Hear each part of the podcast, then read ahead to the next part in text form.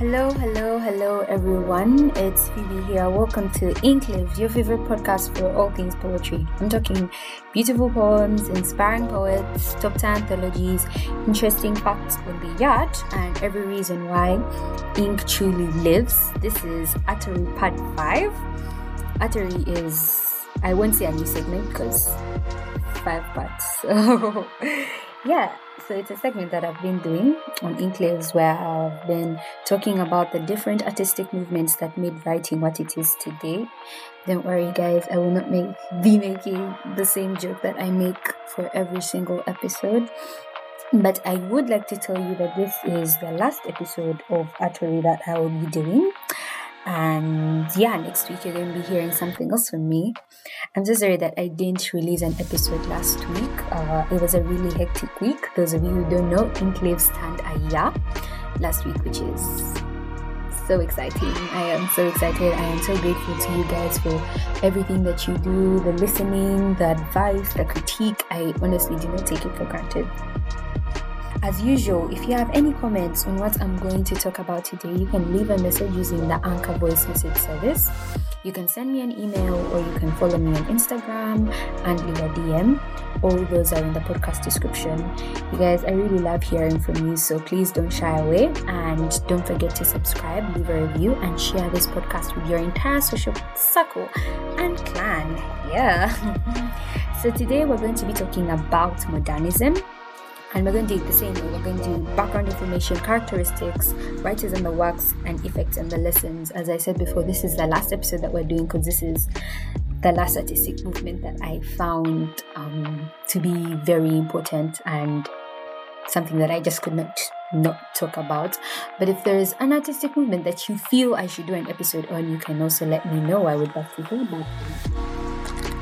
So I think we can get started on background definition.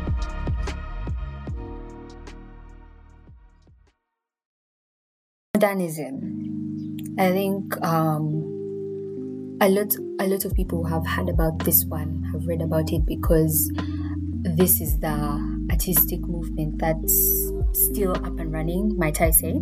It's still up and running and a lot of today's poets follow the characteristics of this movement. So modernism, it was an it's an artistic movement that flourished between 1890 to 1950, but it's still living that rejected Victorian standards on how art had to be, like most of them. Um, it's also often described as a break from the past and a concurrent search for new forms of expression. Cool. So the modern, the modernist writers, they're called the modernist writers in general, they rebelled against clear-cut storytelling and formulaic verse from the 19th century. They believed it to be their authentic response to a much changing world.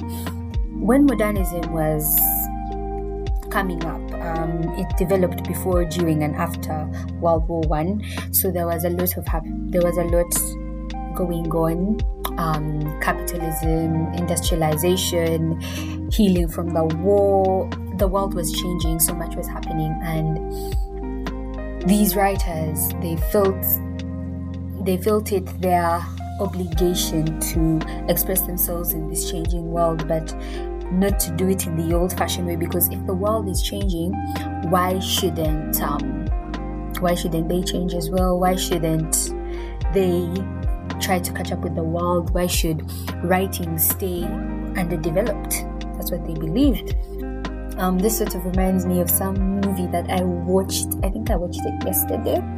It's called The Artist. It's a silent movie. Um, it was made in 2011 though, which is really odd that it's a silent movie. Yeah, but it's a silent movie. It's even in black and white. And my friend recommended it. I, I honestly, I didn't. When I was first watching the movie, I didn't, I didn't like it. So but yeah, I didn't like it. But as I went on into the movie, and of course, I was talking to the person who recommended it, and he kept telling me, Watch the movie. Like, it's a silent movie, but it speaks a lot. Just keep watching, just keep watching. So, yeah, there's this guy called George. I don't remember his last name. So, he was a silent movie actor. And, um, he met this girl. He met this girl who wanted to be an actress. So yeah, of course he gave her some advice, what, and then she started to become famous. But during the time, during the the time, the setting, like the time setting of the movie, um, talkies were becoming popular. Talkies, like the normal movies that we watch today, like the non-silent movies, the ones that have like sound and what.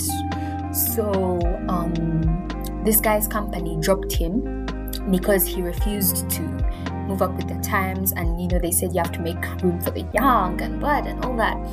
And you know he just stuck with his change and refusing to change with the world and developing and refusing to develop with the world uh, made him get left behind. So why why am i giving you why am i using this as an example you ask? Because i'm just trying to show you you know probably why these writers felt that they had to change with the world so as to not be left behind.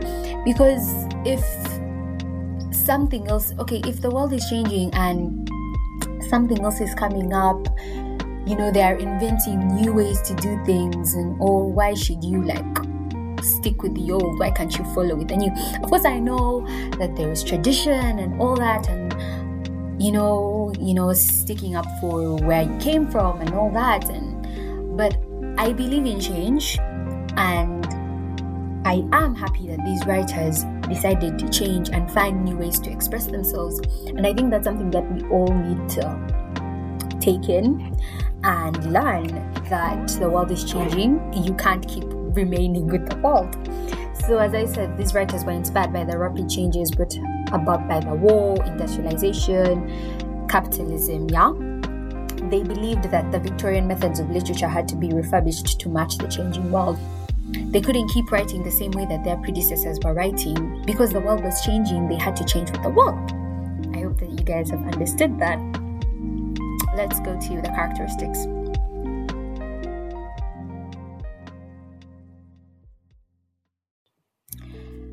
So, for the characteristics, uh, your girl got four yeah, we have individualism, we have experimentation, we have symbolism, and um, point of view resembling human thought. So, individualism. These modernistic writers, they were fascinated by the individual adaptation to the world. You know, because we're different people, being different people, having different characteristics, having different you know personalities and stuff. We have different coping mechanisms to change to change yeah. We have different coping mechanisms to change. And these guys were so fascinated by that. So they wrote about the different ways that people adapted to change the different ways that they themselves adapted to change and the different ways that change affected people. And everyone wanted to find their own form of expression as i said individualism. So yeah they did want to write about the different ways people coped, but each person also wanted to find their own style, find their own way. Then we're on experimentation. In order to break free from the old forms and techniques of writing, they had to explore new forms of expression. Free verse using modern language. Yeah, free verse, not using the rhyming. I think that's something that I do because I I can't think of I don't think I have poem like my own work that has a consistent meter. I'm modernistic. I'm a modernistic writer. I just put my words together. Of course, I try to make my things sound good, but I'm not someone who uses rhyme all the time. Yeah, I don't know if that makes sense. But yes, it does because there are writers who don't follow rhyme. Yeah, symbolism. So these guys wrote their poetry as a reader to be cracked by the readers. This left much more space for imagination and various interpretation. Um, I guess probably the old writers were very direct with their writing. I don't read much of I don't read much of classic literature, maybe apart from the novels, but yeah, I guess probably these people were very direct. They didn't have a lot of deep meaning. I think what probably makes their writing so hard to understand is the fact that they use language that we are not used to. But probably someone who lived then will find their work easier to understand. But these guys, they they used a lot of twist and twist and turns in their writing, a lot of color, camouflage.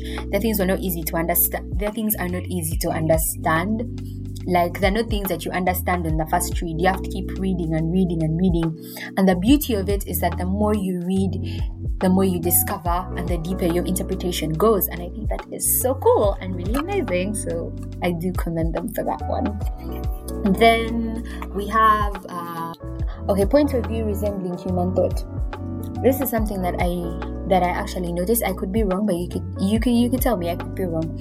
But have you noticed that when you're reading old books, like books that were written long, long, long, long time ago, there is a narrative to them. Like it's just someone telling a story.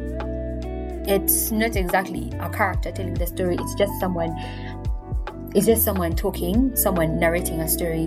Like for example um dorian gray did this uh, lord henry did this basil did this blah blah blah blah blah nye, nye, nye, things like that but then when you look at current writers and the current writers current authors and the way they do their things they have a point of view resembling human thought like they use characters to narrate the story.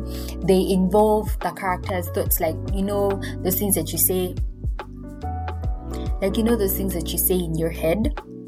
I don't know if I'm making sense, but yeah, you know, those things that you just say in your head, like you're thinking something, then the writer writes it like a person was thinking this and thinking this, not exactly narrative alone, but yeah, they involve the writer's thoughts in their work. I don't know if that makes sense, but yeah, that's exactly what I'm trying to explain, and I hope that you're getting it. But yeah, those are the characteristics that I do have. I think we can go to the writers and the works.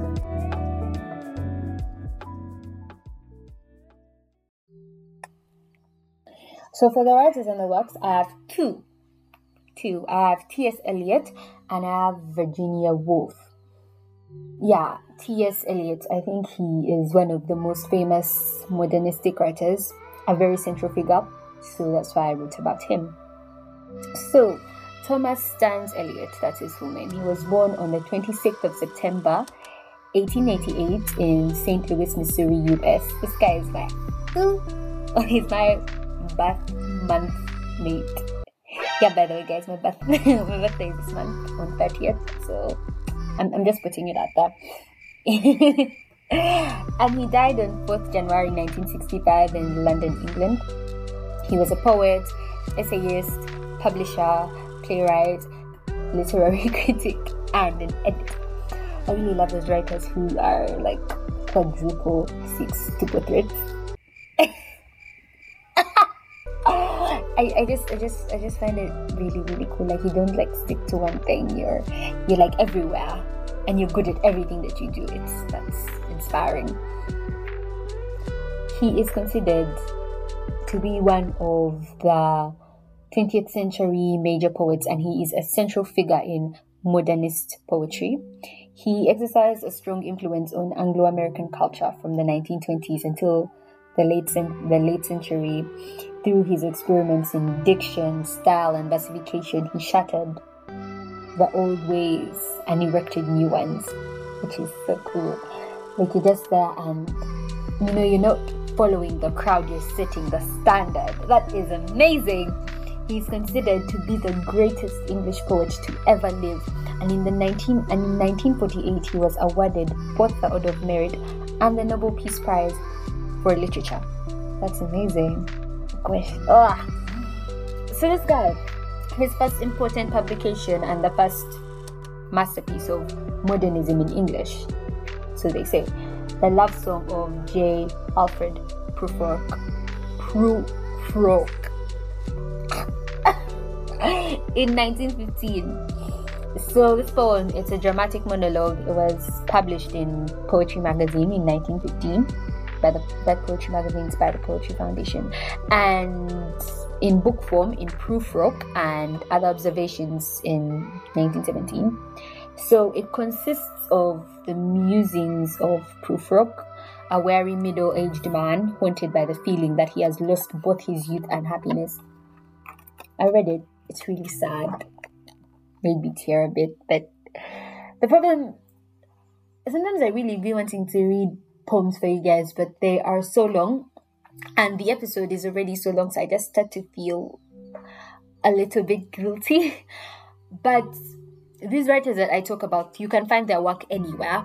So if I talk about a particular poem, just feel free to look it up and, you know, but at least I try to tell you what it's about. Then in 1922, um, he published The Wasteland. I think if you think of T.S. Eliot, The Wasteland is what you can think about. And that's the poem that won him international reputation. So this poem is very, very powerful. It's descri- it describes and expresses disenchantment, disillusionment, and the disgust of post World War One. It portrays a sterile, a sterile world of panicky fears and barren lusts with humans awaiting redemption. Of course, when you think about the World War One, there was a lot of havoc caused because even though you, even though even though you won the war, the people who won the war. I, I don't exactly remember who won, but even though you won the war, you still lost a lot of people, you lost a lot of property and all that. So all the havoc that it caused, all the pain, all the torment, all the disillusionment, the disbelief in all the loss that people made, he wrote about that. He wrote about that and he expressed it so, so, so, so very, very beautifully. The style of this poem, it's complex, it's erudite, erudite, like well informed, and it's elusive and the very interesting thing is that Eliot provided notes and references to explain the quotations and the allusions that he used, which I think is really, really good because it helps people understand your work more. But to some to some critics and readers, it distracted them from perceiving the originality of the poem that lies in it and the unique use of language. And they just thought of the fact, okay, they thought of the fact that he provided notes, took it to be essay like, instead of appreciating the unique techniques that he used. Does that make sense? Guys, I promise sometimes I feel like I say things and no one is understanding them but me. But I know that there are people out there who understand what I'm trying to say, but then I don't know. I try to find easy ways to say things, but it's hard. so I don't know whether you guys are understanding. But if you do need further explanation, further discussion, honestly, my DMs are always open. So let me know. Poem consists of five sections. It's a really long poem, that's why I can't read it. But yeah, T.S. Eliot is a writer, poet that I highly recommend because his work is so vivid, it's so well expressed, and it brings about a lot of empathetic thought. And that's something I think is key in a poem. You have to be able to arouse feelings in someone, make them feel your pain, feel your joy, feel your sorrow. And the fact that he is able to do that perfectly is one of the reasons why he has to be one of my top tier writers of the 20th century. Okay, so now we're on Virginia Woolf. Now, Virginia Woolf Adeline Virginia Stephen Woolf was born on 25th January 1882 in South Kensington, London, England, and died on 20th March 1941 in Lewes, East Sussex, England. This guy's places had names though. Ugh. So this one, she was a novelist, essayist, publisher, and a critic. This one isn't a poet but she is considered to be one of the most important modernist 20th century authors, and she is a pioneer in the use of stream consciousness as a narrative device. Stream of consciousness, that is point of view resembling human thought. So this lady is best known for her novels, especially Mrs. Dalloway and To the Lighthouse. But she also wrote essays on the artistic theory literary history, women's writing, and the power of politics. Now, why did I pick Virginia Woolf? First of all, I wanted to pick a female writer, and I really like her book, Mrs. Dalloway. Why? Um, a lot of writers, when they're writing their books, they stick to a particular storyline in which those who try to vary the storyline fail fail to blend them well and the work just looks vague, it looks unconnected. But Virginia Woolf's Mrs. Dalloway. So yeah, she writes about um, two two different storylines. Like there are two different storylines, but there's a way she connects them into one. So the book is about um, this lady, Mrs. Dalloway, who is married. She's in an unhappy marriage. Yeah, she's in an unhappy marriage. You know that time women are trying to discover themselves, what they want, and all that. So that's the kind of dilemma that she's in. But then there's another storyline about um, some man with PTSD, post traumatic, blah, blah, blah, blah, blah, blah, blah. He was a soldier. And yeah, of course, when you come back from the war, there is that trauma that you have if you're not strong enough. Okay, I don't want to say if you're not strong enough because I don't think anyone can handle the the happenings of a war. But yes, um, so he comes back from the war and he is traumatized. He keeps, you know, having visions of the things that happened, the people that he killed, and all of that. It, it does something to a person, and he ends up committing suicide. But it does seem like there are two different storylines because they keep switching. We go to the soldier, then we go to Mrs. Dalloway, then we go to the soldier. But then in the end, we find that Mrs. Dalloway and the soldier are connected. I think they were related somehow. I did. I haven't yet finished the book, but something of the sort. And the fact that she was able to blend that perfectly is something that I really, really admire.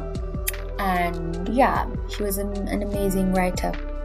And she also wrote about the way that she coped with the world because Mrs. Dalloway was somewhat her. I was reading somewhere and they said that she believed that she put a lot of herself into the book because she believed that she was writing a lot about her own personal experience, her real life experiences yeah, because when you read about Virginia Woolf, you find that she was um, she had she had a lot of problems in her marital life, and she had an affair with some woman. I I don't remember the name, but yeah, you get writing about your own experiences, putting your all into your book. That's really inspiring. But yeah, Virginia Woolf, you should look for her work. Um, but yes, Mrs. Dalloway is something that I highly commend. I haven't yet read To the Lighthouse, but yeah, Mrs. Dalloway. Yeah, those are for the Virginia. That's those are for the writers in the work. Um, I think we can move on. But guys, please look for their work. Honestly, I highly recommend. And I'm so sorry that I was unable to read the poems, but really long, guys, really long. Um, I think we can go to the effects and the lessons.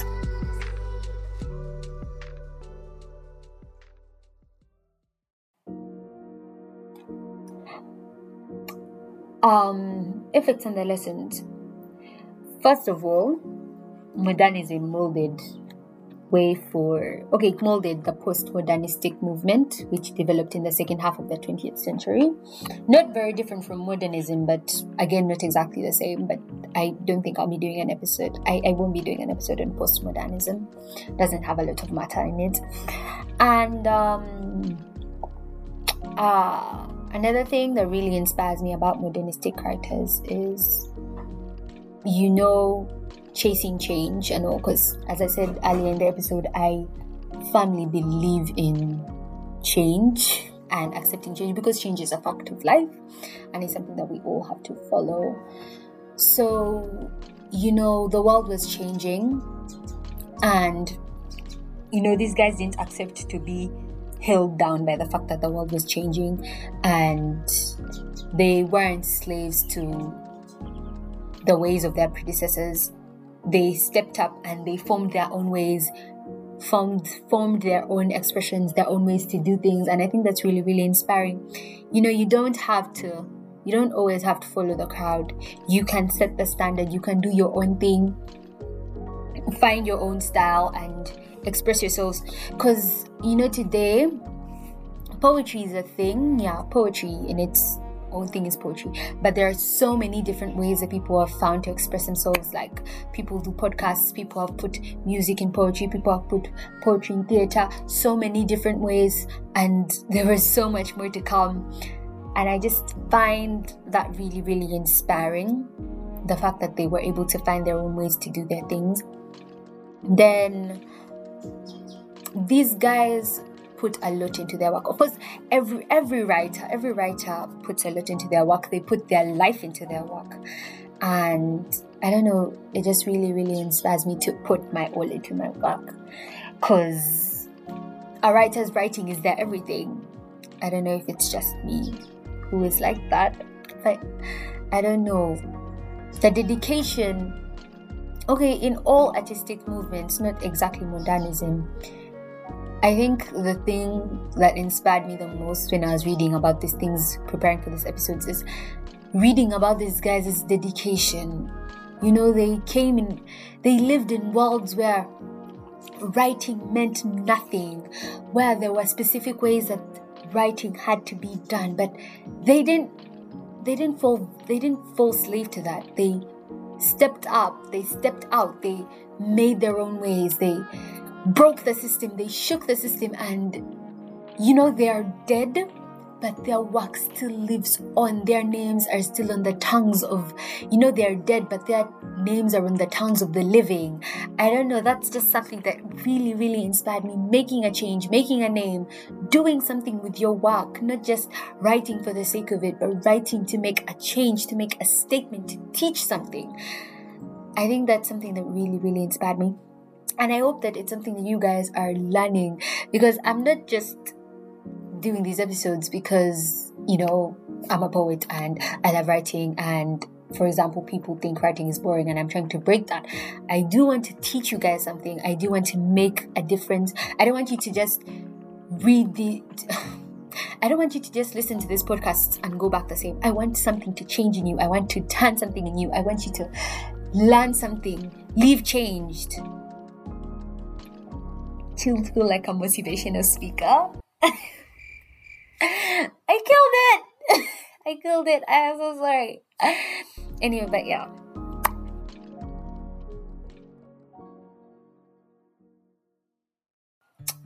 Um yes that's all we have for today guys that has been Atari. Atari is done. Next week, expect something different. And yeah, if you guys have any ideas of what you would want me to talk about, you can. We have the platforms, we have the voice message, we have the Instagram, we have the email. Please feel free to get in touch with me. And by the way, guys, for Inklive's one year anniversary, we are selling t shirts. Please feel free to check on Instagram. They're they're just 25k 25k for the round neck 30k for the collar the pictures are on my instagram i took some pictures with my sisters yeah so please feel free to order a shirt support us look stylish in Inklives those shirts are beautiful guys and i'm pretty sure it's something that you would love but thank you I'm pretty sure that's something you would love. But thank you so much for listening to this episode. I appreciate you all. I love you guys so, so much. Please do not forget to subscribe, leave a review, and share this podcast with your entire social circle and clan whether you love poetry whether you don't whether you're as long as you're a passionate human being this is a podcast for you because it's not just about poetry. I am also teaching you something. You can learn a thing or two. Uh thank you so much. Bye guys